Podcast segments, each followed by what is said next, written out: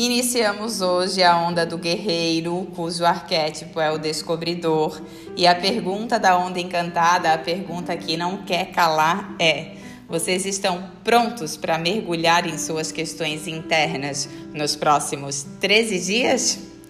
Sim, essa onda encantada, ela promete ser tão intensa quanto a onda anterior.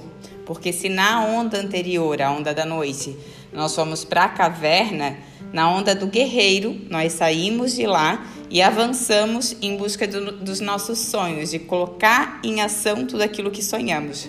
Porém, é bom ficarmos atentos, porque essa frequência do guerreiro, ela pode trazer muitos questionamentos internos. Então, se prepara aí porque o mergulho vai continuar profundo.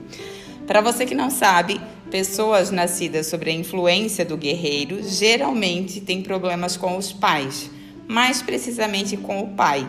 Porém, é bom estarmos atentos, pois essa frequência pode trazer muita vulnerabilidade emocional e medos que estão em nosso inconsciente. Na área alimentar, a compulsão alimentar pode estar muito forte. Então observem, né? Já que esse mergulho interno ele vai reverberar muitas questões ligadas à nossa carência afetiva, a carência em relação à nossa primeira nutrição. E é bom estarmos atentos, porque embora não tenhamos nascido sobre a frequência do arquétipo, né, do selo do guerreiro, todos nós estaremos sobre a influência dessa frequência, tá?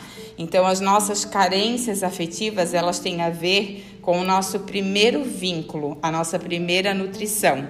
E para você que não sabe, carência é igual a açúcar e açúcar é igual afeto de mãe.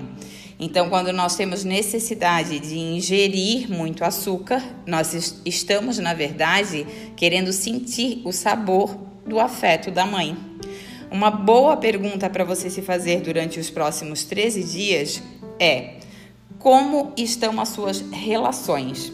Como está a relação com seu corpo? Como está a relação com a, a sua relação com o alimento? Como estão as suas relações afetivas? Tudo isso porque as nossas relações elas são reflexo da relação que temos com a nossa mãe. enquanto nós não curarmos o vínculo que nós temos com ela, nós também não iremos curar as nossas relações.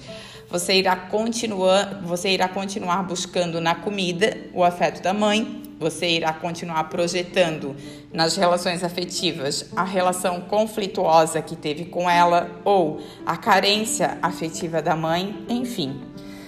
A desconexão alimentar também está atrelada à desconexão que temos com a nossa mãe, que é e sempre continuará sendo a nossa primeira fonte de nutrição.